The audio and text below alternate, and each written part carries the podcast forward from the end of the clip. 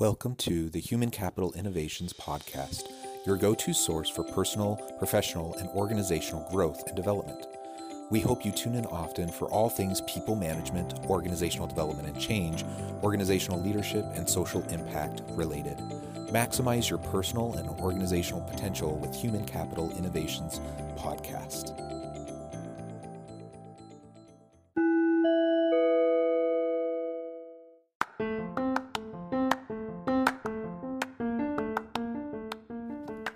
Welcome to the Human Capital Innovations Podcast. In this HCI Podcast episode, I talk with Julie Broad about enhancing your professional branding through thought leadership.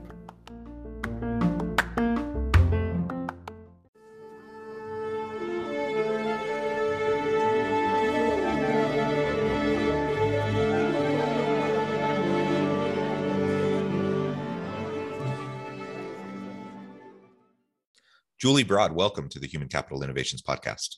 Thanks for having me. It is a pleasure to be with you. I'm super excited to have a fun conversation around thought leadership. You're in the publishing space, and so you're going to give us all sorts of ideas and insights and tips and tricks on how we can enhance our personal branding and our professional branding through thought leadership. As we get started, I wanted to share Julie's bio with everybody. Julie Broad is founder of Self-Publishing Services from Book Launchers and Amazon, overall #1 best-selling author. She knows what it takes to successfully self-publish a book. Julie's titles include More Than Cashflow, which topped Amazon, The New Brand You, and her latest book, Self-Publish and Succeed. An expert on writing a book with marketing in mind, Julie teaches authors how to write a no boring book on her popular YouTube channel, BookLaunchers.TV.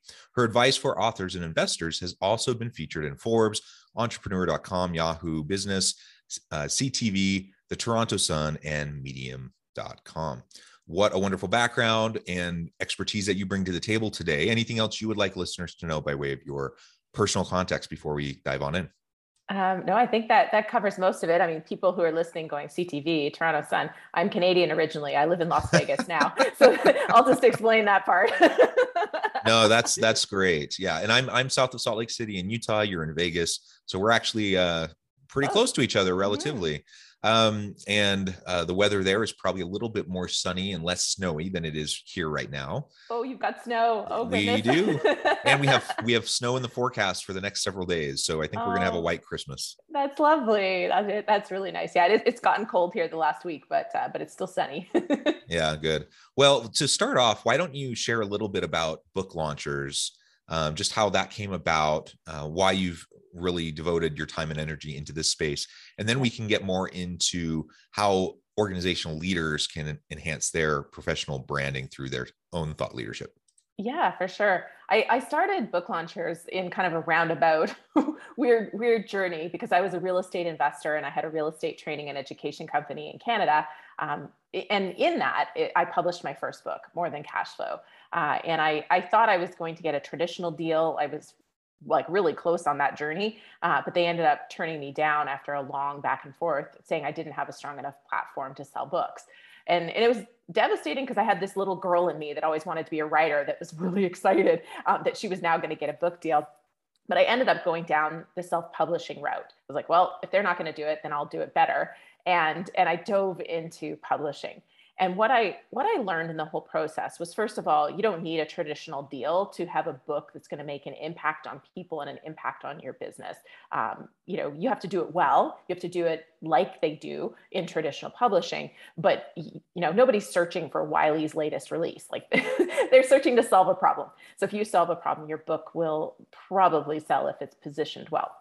And so that was part of the journey into Book Launchers, was that book kind of opening my eyes to the power of self-publishing and the power of writing the book that, you know your market better than a publisher most of the time. So, you know what's going to really impact an audience. And so that was part of it. But the other part was meeting people through my education and training company who had published books that didn't do well. Like my book went to #1 on Amazon, ahead of Dan Brown, ahead of Game of Thrones. And part of that was that the whole time I was terrified nobody was going to buy my book. So I was so focused on marketing from day one. And a lot of people just write a book and then figure out how to sell it. So Under Book Launchers, I took all the pieces that you need to have a really high quality, as good or better than a traditionally published book. And I put an emphasis on marketing from day one. So we're writing a book that is set up to grow a brand, to grow a business, to appeal to a specific audience and sell. And the whole journey really is set up for that, but it's all under one roof because you can't separate editing. Your editors aren't marketers, right? So you need to make sure there's a marketer watching over the editor and a marketer watching over the cover designer.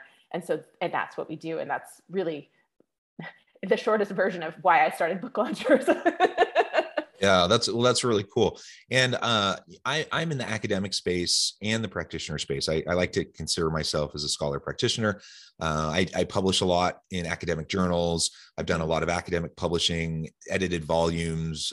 So I've had a whole range of both articles and book publications through traditional outlets. And my experience has been, well, and maybe it's somewhat unique to the academic book publishing space. It's not like mass market, right? So you're not like getting tons of people to buy an edited volume on some esoteric, research topic or whatever. But then I started, getting more into publishing in the practitioner space. And I was going down the same path you were. I was looking at traditional publishers and I was realizing, that kind of the traditional value add of going with a big publisher, that it seems like that is diminished over time, but they still take a huge cut and leave you with just a little bit of the royalties, and you still have to do a lot of the pushing and the marketing for the book yourself anyways. So then I started to look into, well, what would it take to create my own imprint with my consulting firm and essentially self-publish practitioner-oriented content in book form.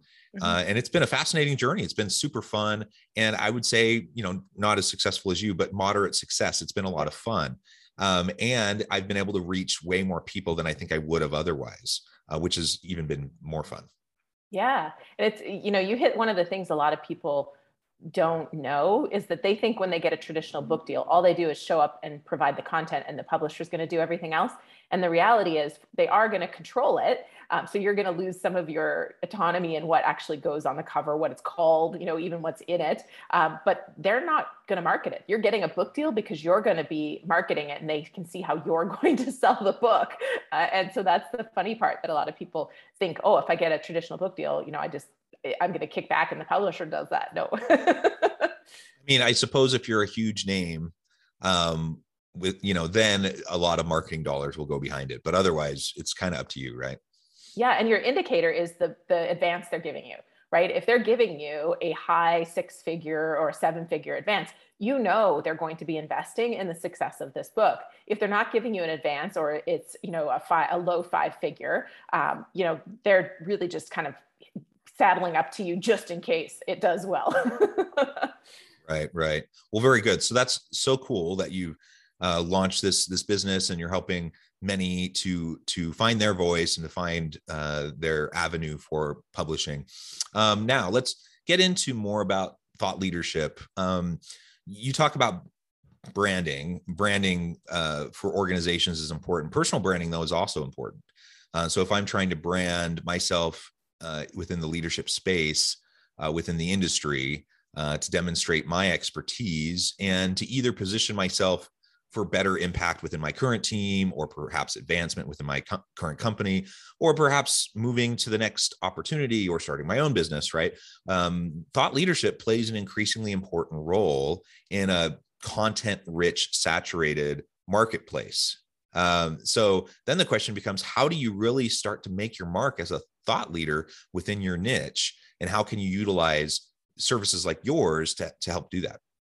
Yeah. I mean, it's a big topic. A couple of key points that I think are worth noting is first, in whatever industry you're in, everybody has the same credentials. So writing a book gives you a credential the other people don't have. And if you write a fairly niche focused book, you're now the person who wrote the book on this subject.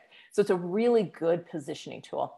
In order to position yourself the way you want to go, though, you have to do some bigger brand work so you know what you're trying to position yourself as and how you want to be positioned. And at the same time, I want to tell everybody that, your personal brand really should be based on values and more than like an expertise in a topic. Because as I have shifted from industry to industry, I can tell you my first 10 clients at Book Launchers, when I put up a shingle and said, this is the company I'm launching, my first 10 clients knew me as a real estate investor. They didn't sign up because of my publishing expertise. They signed up because of my core values and my personal brand. And, you know, my first book was successful, but that doesn't mean I can make other people's books successful. So, you know, I think that it's really more about who you are at the core, and then what expertise can you offer and serve the world with. And that will really expand your opportunities and position you to do really whatever it is you want to do. Yeah, I like that. So how do we start to identify? I mean, I think the niche content area, that might be a little easier for us to identify, right? Because we're in the space, we're doing the work day in, day out. We might be able to see where we position within kind of the broader discussion, you know, around whatever XYZ topic. What you're describing, which I agree with, I think it's super important to get back to values, but that may be a little bit harder to identify what those core things are going to be for us to then drive forward, you know, the overarching kind of brand messaging that comes out of our thought leadership. How would you suggest that leaders try to do that? Yeah, I mean, I don't think there's one way to tackle it. You know, I kind of reversed into it. I wrote my first book knowing that I had massive value to offer certain types of people who are looking at becoming a real estate investor. And I was really service focused, which is one of my values, right? But I wasn't doing this like, my value is service, so I'm going to write a book that serves. It was like, you know, this is a big problem and people don't know it, and here's a book to help them solve it. And so I think that you don't always have to know your values going in, but you do have to be connected to yourself so that you're not pretending to be somebody you're not. Because that's one of the biggest problems in books that I find is people write the book for the person they think people want them to be. And that's not being true to your core, and that's not being true to your values. Versus if you write a book that you truly believe in, it doesn't hide your mistakes. It doesn't hide the things that maybe you're not as proud of. It's sharing them for the purpose of, you know, helping others. That your values are going to shine through in that. But there is a fundamental difference in that. And really it comes down to self-work. There's really not much I could say in terms of like a simple solution to get comfortable with sharing who you are. But I can tell you that if you focus more on who your reader is and why they need this information, why they need this expertise, your ego is a little less strong, which allows you to be a little more real. Well, and as I'm thinking about that, I mean, who, especially in the nonfiction space, who wants to read a book about someone putting up a facade and not being real and authentic? There's so much content out there. There's so much out there that I can find on any topic, you know, with the click of my fingers on my phone or on the computer. You want someone to select your book, to read it, to digest it, to apply it.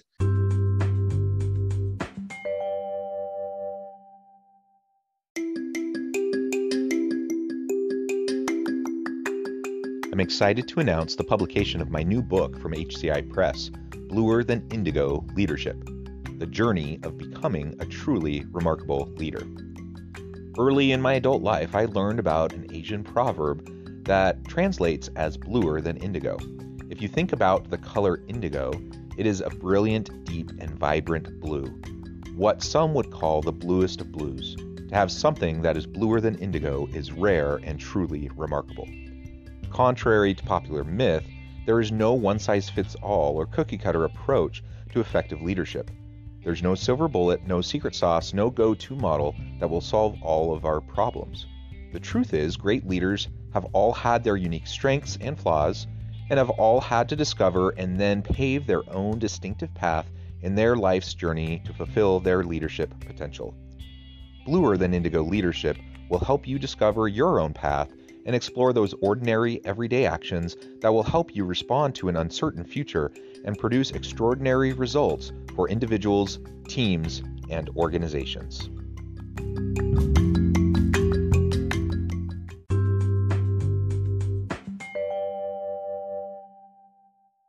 To be able to resonate with people, you just got to be true to yourself. You have to be authentic, and you have to be a little bit vulnerable. And if you're just trying to put up a facade to be who you think people want you to be, you know, you're most likely going to miss the mark. People can see through that a mile away. And ultimately, you're just not going to really hit with your audience. You're not going to have an audience.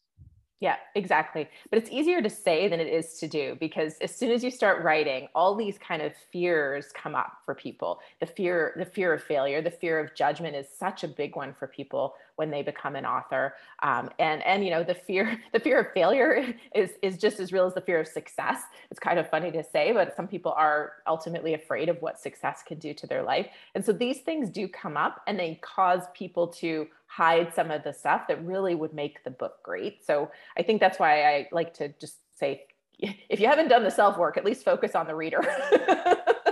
Yeah. So when you're working with an author, one of your clients, and you're going through the process of just the editing and the framing and the marketing, you're doing all that holistically, simultaneously, like you were describing. Yeah. How often do you come back to them and say, this is great, but we just need a compelling, real, raw story to go here? How often does that kind of a conversation happen? A lot.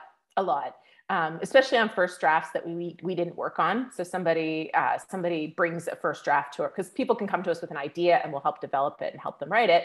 But some people come to us with a finished first draft. A lot of times they have shared too much information on a certain subject and nowhere near enough. Like they'll just say like a one-off sentence, and you'll be like, wait a minute, like the gold is in this sentence right here. We need more. And so it's very common. And the trick is whether they decide to do it, right? Because we can't force somebody to go there. And their motives have to be pure, because we have had people who go there for the pure sake of redemption or revenge, or, you know, there's other reasons, again, that aren't reader focused. And so for it to be a true brand building thing that you've created, that's going to, you know, whatever industry you end up in, whatever you end up doing in your career, if it's true to you and it focused on the reader, it will position you well. But if there's any other motive behind it, you know, your own ego, your revenge, redemption, it comes through and it won't play the way that you hope it will play. Yeah. So let's say we come up with our good idea. We're connected to our values. We kind of keep our motives in check, and we have good, solid motives. We have a level of vulnerability that we're willing to offer to resonate with a potential audience. We've done all of that. We start to write the book, and now we are ready to publish. What is the next step then to be able to leverage this new thing that we have that has our heart and soul in it? And now we're trying to get it out to people so it can actually have the impact we desire, both for their sakes, but also, you know, for our personal branding and for our career. How do we then start to do that? Well, while we're in the editing process, we want to do research as to influencers in the space. And we're usually looking not for that like Instagram star or the high name. Like a lot of people go, Brene Brown. We're like, yeah, well, someday. But first, we're not going to start with Brene Brown. Like, let's start with other people that are probably more accessible. So we want to research who those folks are that are going to be interested in this subject. We're looking for endorsements. We're looking for, you know, people who are willing to share your book, share your message to their audience. And so that's the early phases, is really identifying those people early, because they might be on the cover. They might be, you know, people that are going to help with that launch. And then you really keep doing that throughout, as long as you want to keep marketing the book, right? That's something you're always keeping an eye open for, because author swaps, you know, putting your book in somebody's newsletter and them putting it in yours, or, you know, podcast swapping, video swapping, whatever it is that your platform is, there's an opportunity for you to get in front of other people's audiences and vice versa. So always kind of having that radar on, I think, is really important. And then I always tell people, just do something every day. Do one thing every day when your book is out, and you'll build your brand. You're going to get the book in there and you'll build momentum. And so, you know, those things can be a post on social media, which isn't buy my book. It's a tip or something, a story or something. You can share reviews from people, because that's, you want to always be telling people to write reviews for your book. For Christmas, I always put up a thing that says, the greatest gift you can give any author is a review on Amazon. No gift, no cost, just a review. So little things like that. So posting on social media, reaching out to somebody, building that relationship, pitching yourself for a podcast or a speaking engagement, contacting your local library, seeing if they have any events going on. Can you add value in your local community at the library or a bookstore or a local school, depending on your subject? For me, it's always, where can I add value? Like, just keep looking. Where can I add value to somebody who might have this reader in their audience? And one thing a day, and you can't help but find things that are going to work if you're doing something different every day. Yeah, I like that. So doing something every day and mixing it up, trying a lot of different things, really experiment with what will work for you and be true to your approach, your personality, your style, and resonate with your audience. And that's probably not going to be the same formula for, any two people, right? It's going to be slightly different, or perhaps drastically different. Another question I have is, so I write this book, I publish it. I'm hoping to have a larger industry impact and position myself more broadly, but, I also want to see, how can I leverage my own expertise and thought leadership within my own team? But it seems to me that if I come to my team and say, hey, check out my new book that I just published, everyone read it, that's not going to work. People just think I'm an arrogant jerk if I try to do that. Any thoughts on how we can tie back into our thought leadership, into our day-to-day with our own existing team? I mean, for me, I couldn't make the whole team read Self-Publish and Succeed. But it was one of those things where a lot of them were involved in the creation of it. So they would read it before it was actually out and provide input, and then you get their buy-in. So, I wouldn't try to put it down people's throats after the fact, but during, they're a part of the creation, and, you're essentially getting them to read it at the same time as maybe they have an idea or a suggestion or a process of improvement to, make the book better. That's typically how I do it, but new team members that come on my team, welcome to the team, here's the book. But that's my approach, because I think it's a great training tool. It really teaches them all the things that they're going to need to know, at least as a foundational level. Yeah, yeah, and it introduces them to you and to your values, which I would think any new member of the team would want to know. And especially if you write in an accessible way, then it can be fun and engaging and a relatively quick and easy way to form that connection. That's been one of the challenges that I've had. Again, as I write in the scholarly space, very dense, esoteric, academic articles, and then trying to translate the research that I'm doing into shorter practitioner-oriented articles or in a book. I can't have that. If I have a big, dense book, nobody's going to wade through that, except maybe other academics that are looking through to look at research results that they want to cite or, to inform their own research. And so any thoughts on just that accessibility piece to make it resonate with people, engage them so they'll want to keep reading, keeping it accessible enough that it's still rich in content, but it's anyone can pick it up and read it and digest it and start to apply it?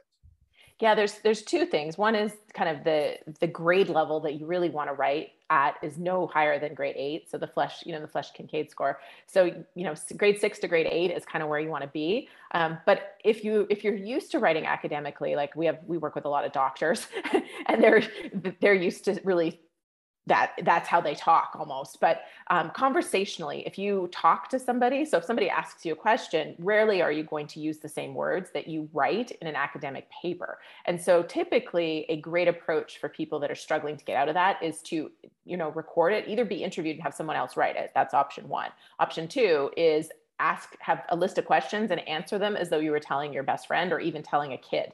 Right? Imagine you had to explain this to a 10-year-old. How are you going to explain the findings to a 10-year-old? Put it on a voice recorder, and then get a transcript. And then you can massage it from there. But it depends. Some people just can't get out of the academic space and they need somebody else to write it. But if you can, and you're, when you talk, which you're talking at you're not using the giant academic words, jargon, and all that fun stuff. So I think you could just talk it out, and that would be a great solution for you. I mean, some people would take that advice and run with it. Others might say, well, then I'm just dumbing it down, or, some sort of a condescending, thought like that. How would you respond to that? Yeah, we've had that. We had somebody who tried to put therefore, hereto, and all kinds of funky words that were like, nobody wants to read this. But she felt that it was going to make it, make her look bad to her peers. But that was the key right there, was we said, are you writing this book for your peers, or are you writing this for other people, and who's your ideal reader? And so again, it just goes back to that ideal reader. Who are you writing this for? Who's going to read this? And what is their expectation, or what's going to be their enjoyment level of reading therefore, hereto, and all those funky words that she was putting in there, and she was upset our editor was taking out. So that's the answer, is what's your reader expect, and what are they going to enjoy? Yeah, love it. Julie, it has been a pleasure. I know at the time I'm going to have to let you go here in a minute, but before we close, I wanted to give you a chance to share with listeners how they can get connected with you, find out more about your work, your team, and then give us a final word on the topic for today. Yeah, for sure. So if you want to write a book that's positioned to make yourself a thought leader, I've got a resource. Go to BookLaunchers.com, #7 steps. So just the #7 steps, and that will get you a download. Our website's BookLaunchers.com as well, if you want to poke around there. And that's the best place to find me and learn about what we do. Wonderful. Thank you, Julie. It has been a true pleasure. I really encourage listeners to reach out, get connected, find out more about what Julie and her team can do for you. Positioning yourself as a thought leader is really important in this day and age. And we need to be thinking about how we can be more impactful with our day-to-day team in our current role and our current job, but also as we position ourselves for our future. So I hope you'll take advantage of the tips and the ideas that you've heard here today. As always, I hope everyone will stay healthy and safe, that you can find meaning and purpose at work each and every day. And I hope you all have a great week.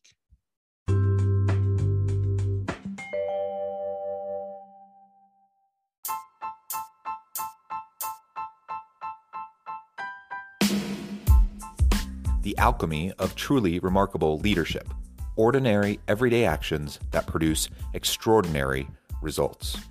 Consider how the nature of work has shifted over the past 50 years, with increased globalization, rapid technological advancement, and the shift in economic composition. The average job of today looks very different than the average job of 50 years ago.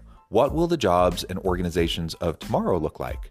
Moreover, what does this all mean for organizational leaders? What are the core competencies and capabilities of organizations and their leadership that are prepared for continued disruption and geopolitical and socioeconomic shifts? Regardless of what the future holds, increasingly, leaders need to be socially minded, data-driven, decisive, champions of talent, and disruptors of the traditional notions of leadership, teams, organizations, and work. The alchemy of truly remarkable leadership will help you to explore your own leadership competencies and capabilities and consider ways to apply and implement them into your workplace and personal life.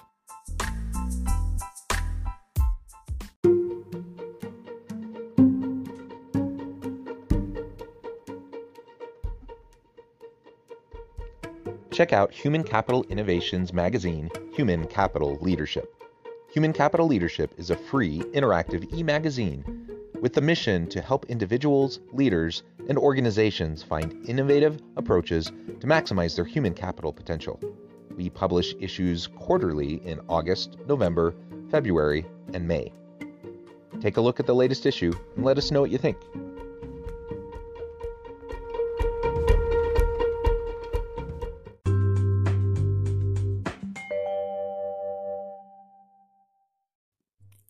Thanks again for joining us for this episode of the Human Capital Innovations Podcast. I hope you stay healthy and safe, and that you have a great week.